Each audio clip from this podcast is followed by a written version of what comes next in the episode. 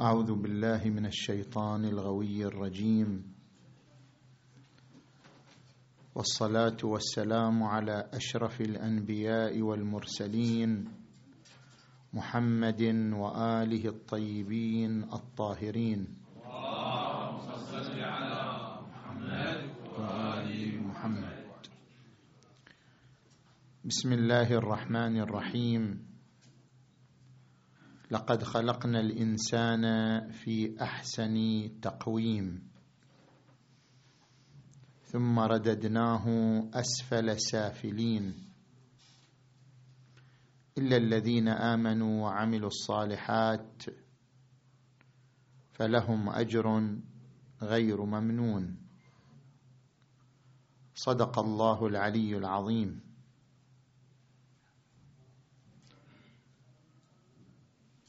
عندما نتحدث عن خصائص الإنسان في القرآن الكريم فحديثنا في محورين. المحور الأول حول قوام الإنسان والمحور الثاني حول الصفات التي يبدو أنها ذميمة في الإنسان. نأتي إلى المحور الأول. ألا وهو الحديث عن قوام حقيقة الإنسان في القرآن الكريم. ذكرنا فيما سبق أن الإنسان مؤلف من عنصرين. عنصر ملكي وهو العنصر المادي في شخصية الإنسان. وعنصر ملكوتي وهو العنصر الروحي في شخصية الإنسان. فالإنسان مؤلف من عنصر مادي وهو عبارة عن قواه المادية. وعنصر ملكوتي وهو عبارة عن روحه. لأجل ذلك تحدث القرآن الكريم عن كلا العنصرين. تحدث عن العنصر المادي في شخصية الإنسان فقال تبارك وتعالى يا أيها الإنسان ما غرك بربك الكريم؟ ربك كريم معك يغفر لك ذنوبك يغطي على سيئاتك ويقول لك يا عبادي الذين أسرفوا على أنفسهم لا تقنطوا من رحمة الله. إن الله يغفر الذنوب جميعا. إنه هو الغفور الرحيم. هذا هو ربك الكريم. لكن لا يصيبك الغرور من كرم الله معك. يا أيها الإنسان ما غرك بربك الكريم؟ الذي خلقك فسواك فعدلك. في أي صورة ما شاء ركبك. هناك أربعة أو أربع مراحل مر بها العنصر المادي للإنسان. خلقك سواك عدلك صورك. الخلق هو عبارة عن إعداد المادة. إيجاد النطفة يحقق المرحلة الأولى وهي مرحلة خلقك. هيأ النطفة التي منها تتكون. فلينظر الإنسان مما خلق. خلق من ماء دافق. هذه المرحلة الأولى. سواك بمعنى عين الأعضاء هذا الجسم حتى تتحقق تسويته يحتاج إلى تحديد أعضائه من يدين ورجلين وعينين وأذنين. تحديد الأعضاء هو عبارة عن مرحلة التسوية. خلقك فسواك. فعدلك. المرحلة الثالثة هي مرحلة إيجاد التوازن بين أعضاء الإنسان وقوى الإنسان. كل عضو يحتاج إلى الآخر. فهناك توازن بين الأعضاء. القلب يحتاج إلى المعدة. المعدة تحتاج إلى المريء. المريء يحتاج إلى اللسان. اللسان يحتاج إلى الأسنان الأسنان تحتاج إلى الشفتين الشفتان تحتاج إلى اليدين. غذاء الجسم إنما يتم بعملية توزيع أدوار بين هذه الأعضاء. عدلك كان عادلا في توزيع الأدوار على أعضاء جسمك بحيث لكل عضو مهمة محددة يكمل بها مهمة العضو الآخر. خلقك فسواك فعدلك. ثم تأتي المرحلة الرابعة في أي صورة. ما شاء ركبك. جعلك ذكر صورة. أنثى صورة. جعلك عربيا غير عربي هذا اختلاف صور. ليس المقصود بالصورة هو الوجه. في أي صورة المقصود بالصور الأصناف. هذا ذكر هذا أنثى هذا عربي هذا غير عربي هذا من قبيلة فلان هذا من قبيلة فلان. في أي صورة ما شاء ركبك. وأيضا عبر عن الصور بمعنى صورة البدن في آية أخرى قال وصوركم فأحسن صوركم. هذا هو الحديث عن العنصر المادي في شخصية الإنسان. أما حديث القرآن عن العنصر الروحي عن العنصر الملكوتي في شخصية الإنسان. فقد عبر عنه تعالى بقوله لقد خلقنا الإنسان في أحسن تقويم هذه الآية ناظرة للعنصر الروحي وليست ناظرة للعنصر المادي. والدليل على أن هذه الآية ناظرة للعنصر الروحي التقويم أي التقويم الروحي أنه قال لقد خلقنا الإنسان في أحسن تقويم ثم رددناه أسفل سافلين إلا الذين آمنوا. لو كان يتحدث عن العنصر المادي ما يحتاج يستثني الذين آمنوا. لأن الكل في العنصر المادي سواء المؤمنون والكافرون المنحرفون والمطيعون كلهم يتساوون في العنصر المادي. لكنه هنا يريد أن يتحدث عن العنصر الروحي. لذلك استثنى المؤمنين. قال لقد خلقنا الإنسان في أحسن تقويم ثم رددناه أسفل سافلين إلا الذين آمنوا وعملوا الصالحات فلهم أجر غير ممنون. ما هو هذا العنصر الروحي؟ قال تبارك وتعالى لقد خلقنا الإنسان في أحسن تقويم أي أعطيناه أحسن قوام. القوام ما يقوم به الشيء البيت له قوام وهو الأسس التي يقوم عليها البيت. أنت أيها الإنسان أعطيت أحسن قوام أحسن أسس تقوم عليها شخصيتك. أعطي الإنسان أحسن أسس وأقوم أسس تبتني عليها شخصيته الروحية. ما هي هذه الأسس؟ الأسس التي أعطاها الله الإنسان لتقوم عليها شخصيته الروحية هي العلم الفطري. ما يعبر عنه الفلاسفة بالمعارف القبلية. المعارف على قسمين. معارف قبلية معارف بعدية. هناك معارف موجودة لدى الإنسان بالفطرة. لا يحتاج أن يكتسبها لا يحتاج إلى أن يتعلمها. هي موجودة في عقله بالفطرة. فطر عليها.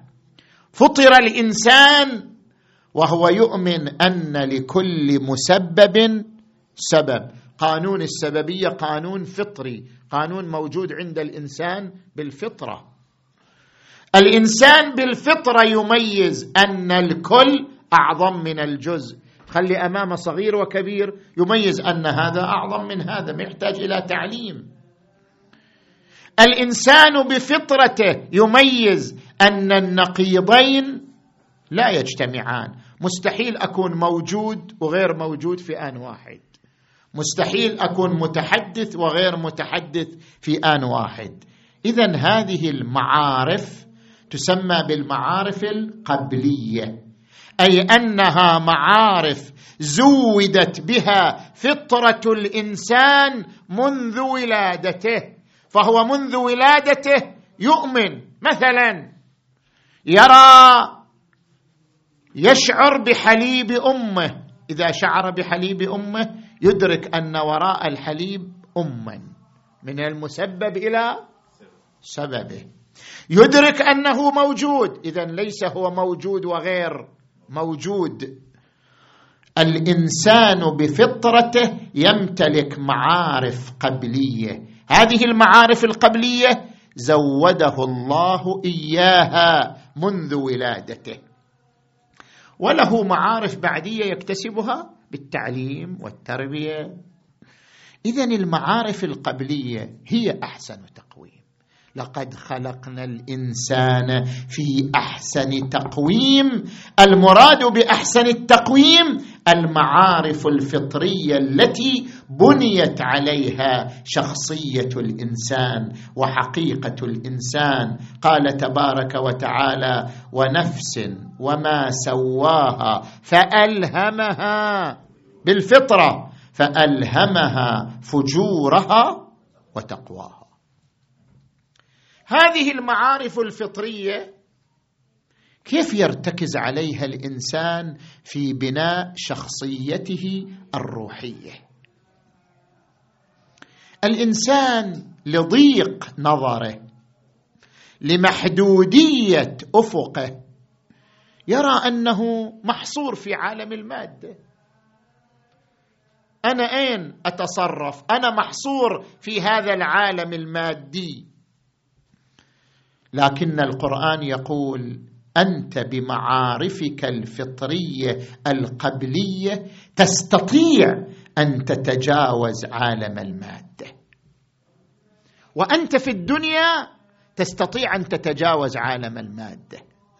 وأنت في الدنيا تستطيع أن تتجاوز من عالم الملك إلى عالم الملكوت. أنت في الدنيا قادر على أن تنطلق من عالم المادة إلى عالم آخر. كيف؟ القرآن الكريم يقول إليه يصعد الكلم الطيب والعمل الصالح يرفعه. العمل الصالح يرفعك إلى عالم آخر. شئت أم أبيت؟ العمل الصالح يرفعك إلى عالم الملكوت. وأنت تعيش في عالم الملك في عالم المادة. القرآن الكريم يقول لن ينال الله لحومها ولا دماؤها. أنت إذا ذبحت الهدي أنت إذا ذبحت الهدي في منى أيام الحج لا تظن أن اللحم والدم هو الذي يصل إلى الله. شنو قيمة اللحم والدم؟ لن ينال الله لحومها ولا دماؤها ولكن يناله التقوى منكم. التقوى طريق يوصلك إلى الله. ولكن يناله التقوى منكم. هل تستطيع أن تتصل بالله بشكل مباشر؟ نعم عن طريق التقوى. ولكن يناله التقوى منكم. ويقول تبارك وتعالى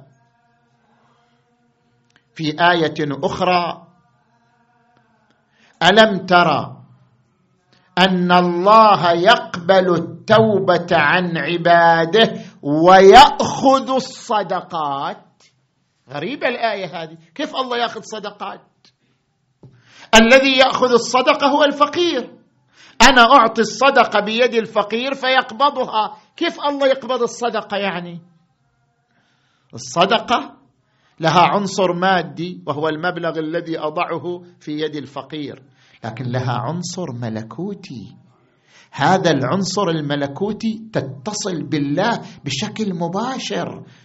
يقبل التوبة عن عباده ويأخذ الصدقات. هو الذي يقبض الصدقة منك بشكل مباشر. أنت تستطيع أن تتجاوز عالم الماده إلى الله إلى عالم الملكوت عبر الصدقة ويأخذ الصدقات.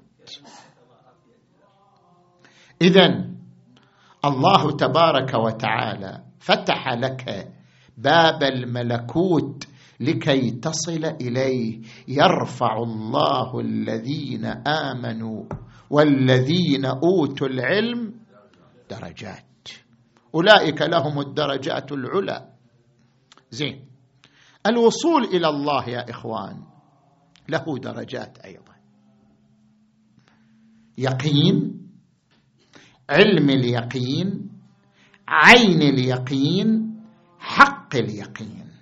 هناك درجات أربع. كل إنسان بحسب كفاءته بحسب قدراته يصل إلى الدرجة المعينة التي تنسجم مع طاقاته وقدراته. الدرجة الأولى هي اليقين.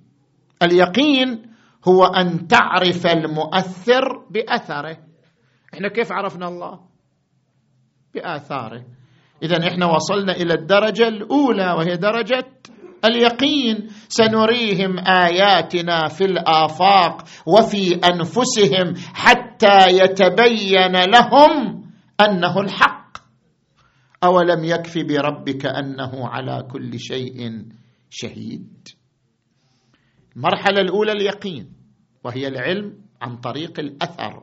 يعبر عنه الفلاسفة بالدليل الإني.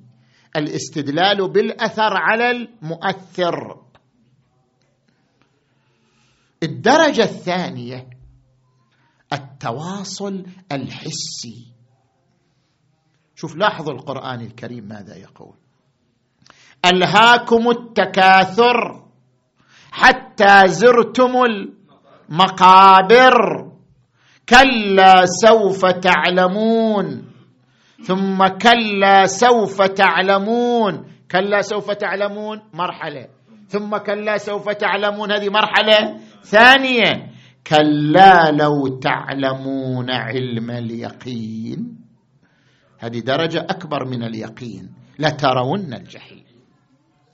إذا وصل الإنسان إلى درجة علم اليقين يرى الجحيم بعينه. وهو في الدنيا. وهو في الدنيا. يرى الجحيم يرى الجنان. وهو في الدنيا. الإنسان هو الذي يبني جنته وهو الذي يبني ناره. هذه أعمالك التي تقوم بها هي جنتك هي نارك. يقول القرآن الكريم إنما تجزون ما كنتم تعملون. ما في عمل وجزاء لا جزاؤك هو عملك. ما في شيئين. الإنسان يعتقد أن هناك شيئين عمل وبعدين جزاء على العمل. لا. ما في جزاء وع... ما في عمل وجزاء على العمل. العمل هو الجزاء. إنما تجزون ما كنتم تعملون. الصلاة التي نصليها هذه الصلاة هي جزاء. هذا ما يعبر عنه عند أهل العرفان بالخلع واللبس. هذه الصلاة لها صورة صلاتية لكنها نفسها تتحول في الآخرة إلى صورة جنائنية هي الصلاة. صلاتك تتحول إلى قصر تتحول إلى جنة تتحول إلى نعيم. عملك هو جزاؤك. المعصية والعياذ بالله. الإنسان عندما يقترف المعصية فلنفترض يقترف علاقة غير مشروعة يستمع أغنية مطربة يكذب يغتاب هذه المعاصي. نفس هذه المعصية مو شيء ثاني هي تتحول إلى قطعة من النار. نفس المعصية تتحول إلى قطعة من الجحيم. ولذلك الإنسان إذا اقترف المعاصي الكثيرة صار محفوفا بلهب النيران من كل ناحية ومكان. الإنسان المسرف في المعاصي محفوف بالنيران من كل ناحية. هو لا يشعر لكن النيران تأكله من قدميه إلى رأسه. هو لا يشعر أن النيران تحيط بجسمه تحيط بيده برجله بجوارحه بجوانحه. النار تحف به وهو لا يشعر بها. النار هي أعماله. إنما تجزون ما كنتم تعملون. إذا وصل الإنسان إلى مرحلة علم اليقين يرى حقائق عمله يرى صلاته جنة ويرى معصيته نار. كلا لو تعلمون علم اليقين لترون الجحيم. وعندما يرتقي إلى درجة ثالثة وهي درجة عين اليقين. يتطور من اليقين إلى علم اليقين إلى عين اليقين. ثم لترونها عين اليقين علم اليقين. ثم لترونها عين اليقين. ما معنى عين اليقين؟ هذا التواصل الوجداني. الأول كان تواصل حسي الآن صار تواصل وجداني. كيف يعني تواصل وجداني؟ الإنسان الطفل يتواصل مع حنان أمه تواصلا وجدانيا. التواصل الوجداني أعظم من التواصل الحسي. التواصل الوجداني أوثق وأعمق وأقوى من التواصل الحسي. أراك شيء ولكن أراك في قلبي هذا شيء أعظم. أراك بعيني غير أراك في قلبي. الرؤية القلبية الرؤية الوجد الرؤية الوجدانية أعمق وأرسخ من الرؤية البصرية. التواصل الوجداني أعمق من التواصل الحسي فهو درجة أرقى. ولذلك لاحظوا الوحي الوحي ما ما جاء الوحي إلى أذن النبي. جاء الوحي إلى وين؟ إلى قلب النبي. يقول القرآن الكريم نزل به الروح الأمين على قلبك. يعني تواصل وجداني. نزل به الروح الأمين على قلبك لتكون من المنذرين بلسان عربي مبين. هذا التواصل الوجداني أن الإنسان يشعر بألم جهنم وهو في الحياة. يشعر بنعمة بنعمة الجنة وهو في الحياة. كيف يصل الإنسان إلى هذه الدرجة؟ أن يشعر بألم النار بنعيم الجنة وهو في الحياة. هذا الإنسان وصل إلى درجة عين اليقين. زين العابدين. علي عليه السلام يقول اللهم ظلل على ذنوبي غمام رحمتك. أنا وصلت إلى مرحلة الشعور الوجداني. أشعر أن الذنوب تلسع بدني. أشعر أن الذنوب تلتهب. في بدني أشعر بأن الذنوب لهب وجحيم يحيط بي. ولا مخلص من هذا الجحيم إلا بأن تمطر علي سحابا يطفئ لهب هذه الذنوب. اللهم ظلل على ذنوبي. غمام رحمتك. وأرسل على عيوبي سحابة رأفتك. اذا هذا شعور وجداني.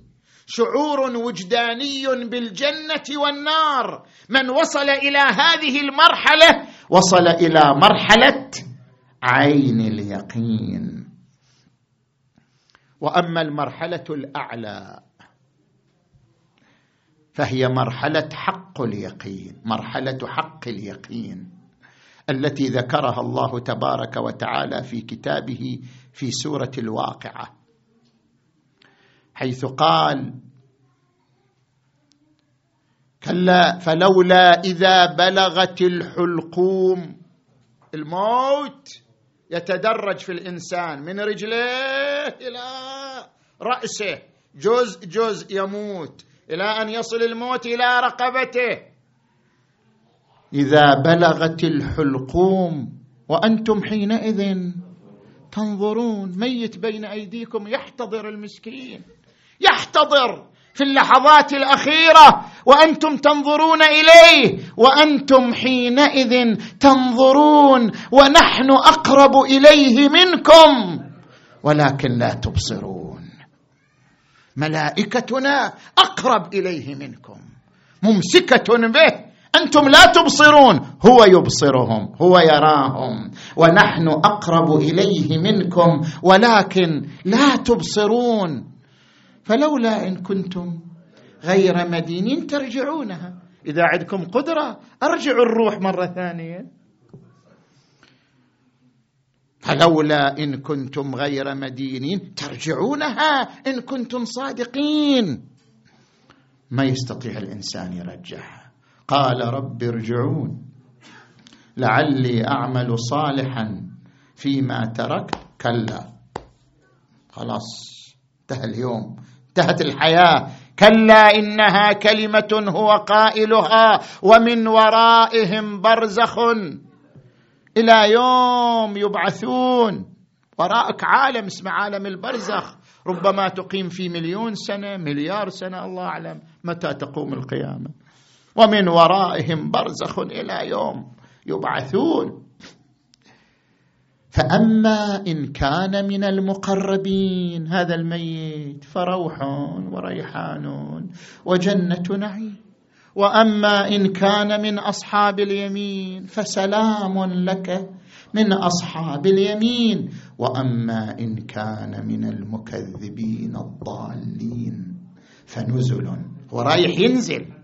أنت ما تشعر أنه ينزل. الجسد بين يديك لكن روحه تنزل في عالم آخر. ومن يحلل عليه غضبي فقد هوى. ينزل من عالم إلى عالم. وأما إن كان من المكذبين الضالين فنزل من حميم وتصلية جحيم. إن هذا هذه المرتبة الأخيرة من العلم. إن هذا لهو حق اليقين. بعد ما في أعلم من ذلك. الإنسان في الدنيا يعلم بالله يقين ثم يعلم به علم اليقين ثم يعلم به عين اليقين. فإذا مات علم بربه حق اليقين. خلاص. وصل إلى درجة لا يخالطه الشك والريب. وصل إلى درجة حق اليقين. أما أمير المؤمنين فيقول أنا الموت ما يأثر ما بيغير عندي. لو كشف لي الغطاء ما ازددت يقينا. يقيني وصل إلى درجة لا يؤثر علي موت أم حياة. كشف الغطاء يعني الموت. ترى الموت هو يوم كشف الغطاء. عندما يقول الإنسان كشف الغطاء يعني كشف الغطاء عن عينيك فأبصرت عالم الأرواح والأشباح. أنت في الدنيا ما تبصر. أنت في الدنيا تبصر الماديات. على عينيك غشاوة. فإذا مات الإنسان كشف عنه فرأى مليارات من الأرواح والأشباح تسبح في هذا الفضاء اللامتناهي هذا معنى كشف الغطاء. فكشفنا عنك غطاءك. القرآن الكريم يقول فكشفنا عنك غطاءك فبصرك اليوم حديد. كشف الغطاء رأيت الأرواح والأشباح رأيت عالما ثانيا عالما مخيفا مرعبا. الإمام الحسن المجتبى سيد شباب أهل الجنة يتحدث عن هذا العالم المخيف. الإمام الحسن المجتبى يبكي وقت الموت. يقال ما يبكيك؟ يا أبا محمد وأنت سيد شباب أهل الجنة. كيف تبكي؟ قال أبكي لخصلتين فراق الأحبة وهول المطلع. هذا العالم الذي أراه عالم مليء بالأهوال. عالم مرعب أبكي لفراق الأحبة وهول المطلع. فكشفنا عنك غطاءك فبصرك اليوم حديد. أما علي بن أبي طالب يقول كشف الغطاء من كشف الغطاء؟ أنا وصلت إلى درجة. خلاص لو كشف لي الغطاء ما ازددت يقينا. اذا العنصر الروحي الملكوتي في شخصية الإنسان هو أن يصل إلى الله ووصوله إلى الله عبر درجات يقين علم يقين عين يقين حق اليقين. وهذا هو المراد بقوله أحسن تقويم لقد خلقنا الإنسان في أحسن تقويم. طبعا الوقت أنا صرفته كله في المحور الأول كان المفروض أن أنتقل إلى إيه، المحور الثاني. أبو أحمد أكو مجال للمحور الثاني؟ لو هاي هي. ها؟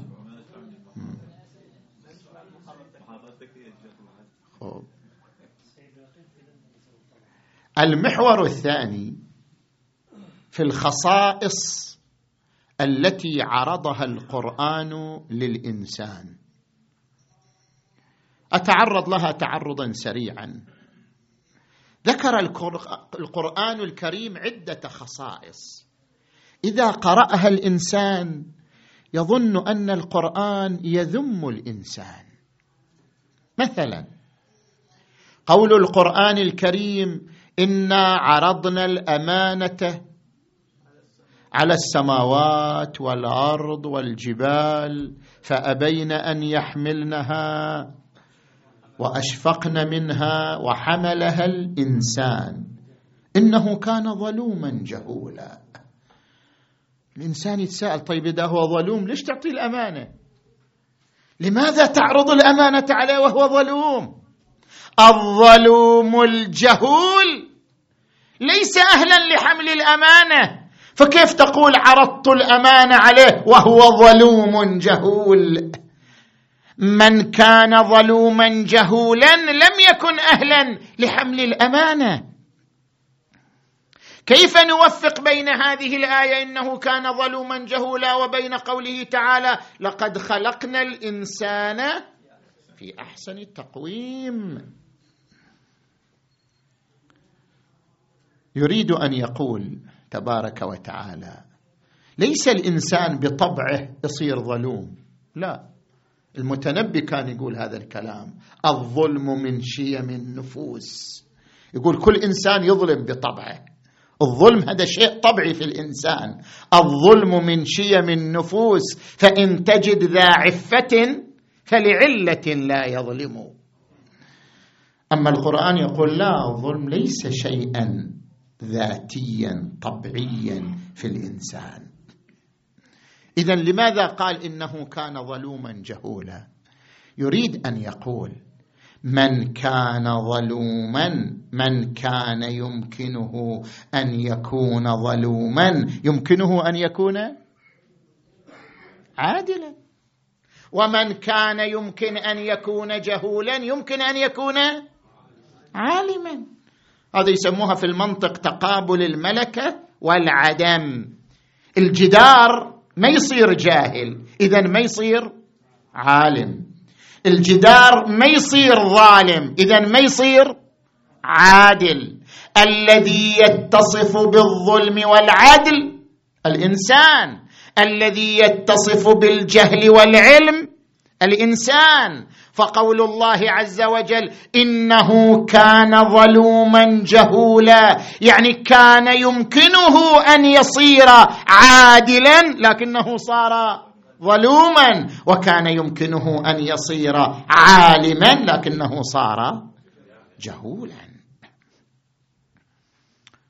أعطي أعطي الإنسان الامانه لأنه المخلوق القادر على أن يصبح عادل وظلوم عالم وجهول. لكن عاقبته أنه صار ظلوما جهولا. هذا بيان للعاقبة.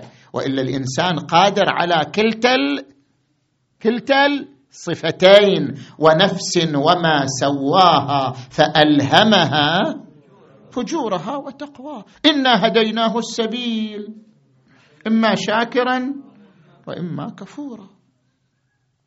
زين. الصفه الثانية يقول القرآن خلق الإنسان من عجل. سأريكم آياتي فلا تستعجلون. كيف يعني خلق من عجل؟ هل العجله شيء ذاتي في الإنسان؟ ما ينفك عنه؟ حتى القرآن يقول خلق الإنسان من عجل. سأريكم آياتي فلا تستعجلون. بعض العلماء قال هذا تعبير مجازي كأنه قال ما أعجل الإنسان. وبعض العلماء يقول لا العجلة بمعنى المبادرة والمبادرة عنصر ذاتي في الإنسان. الإنسان من طباعه ومن عناصره الذاتية أنه إذا رأى شيئا ينفعه شنو؟ يبادر إليه. العجله هنا بمعنى المبادرة. فالعجله بمعنى المبادرة صفة طبيعية في الإنسان وليست صفة ذميمة. هي صفة إيجابية وليست صفة سلبية. خلق الإنسان من عجل يعني من قدرة على المبادرة. سأريكم آياتي فلا تستعجلون. لكن الإنسان أمر بالمبادرة نحو نحو الطاعة. واستبقوا الخيرات. وقال تعالى وسارعوا إلى مغفرة من ربكم. أما زين العابدين عليه السلام فيتحدث عن الإنسان الذي يبادر إلى المعصية. أنا الذي حين بشرت بها خرجت إليها أسعى. لما بشرت بالمعصية لما لاحت لي علائم المعصية خرجت أبادر لفعل المعصية متجرئا على ربي. أنا الذي أخذت على معاصي الجليل الرشا. أنا الذي حين بشرت بها خرجت إليها أسعى يعني يبادر. فالإنسان يبادر على ما يراه نفعا له لكن القرآن يهذبه يقول بادر إلى الطاعة واستبقوا الخيرات سارعوا إلى مغفرة من ربكم. الصفة الثالثة ونختم بها. قوله تبارك وتعالى إن الإنسان خلق هلوعا. هلوع. إذا مسه الخير منوعا يصير بخيل. وإذا مسه الشر جزوعا هل هذه صفة ذميمة؟ هلوع. إن الإنسان خلق هلوعا هل الهلع صفة ذميمة؟ لا. الهلع هو الحرص على الشيء. الإنسان طبيعته أن يحرص على ما تحت يده. يصير حريص عليه. هذه ليست صفة ذميمة. صفة يمكن أن تستغلها في الإيجاب يمكن أن تستغلها في السلب. خلق هلوعا. إذا مسه الخير منوعا. إذا أعطي الخير شوفه بخيل يخاف الخير يروح من إيده. يبخل حتى على أولاده وأسرته. وإذا مسه الشر جاء إلى جت إلى نائبة أخذت من رزقه أو أخذت من صحته. يجزع لأنه يخاف أن تذهب النعمة من بين يديه. إذا مسه الخير منوعا وإذا مسه الشر جزوعا. لكن الهلع صفة جميلة. الهلع يستطيع الإنسان أن يستغل الهلع بمعنى الحرص في شنو؟ في الطاعة في القربة. كما ذكرنا هذا الحديث أمس النبي محمد.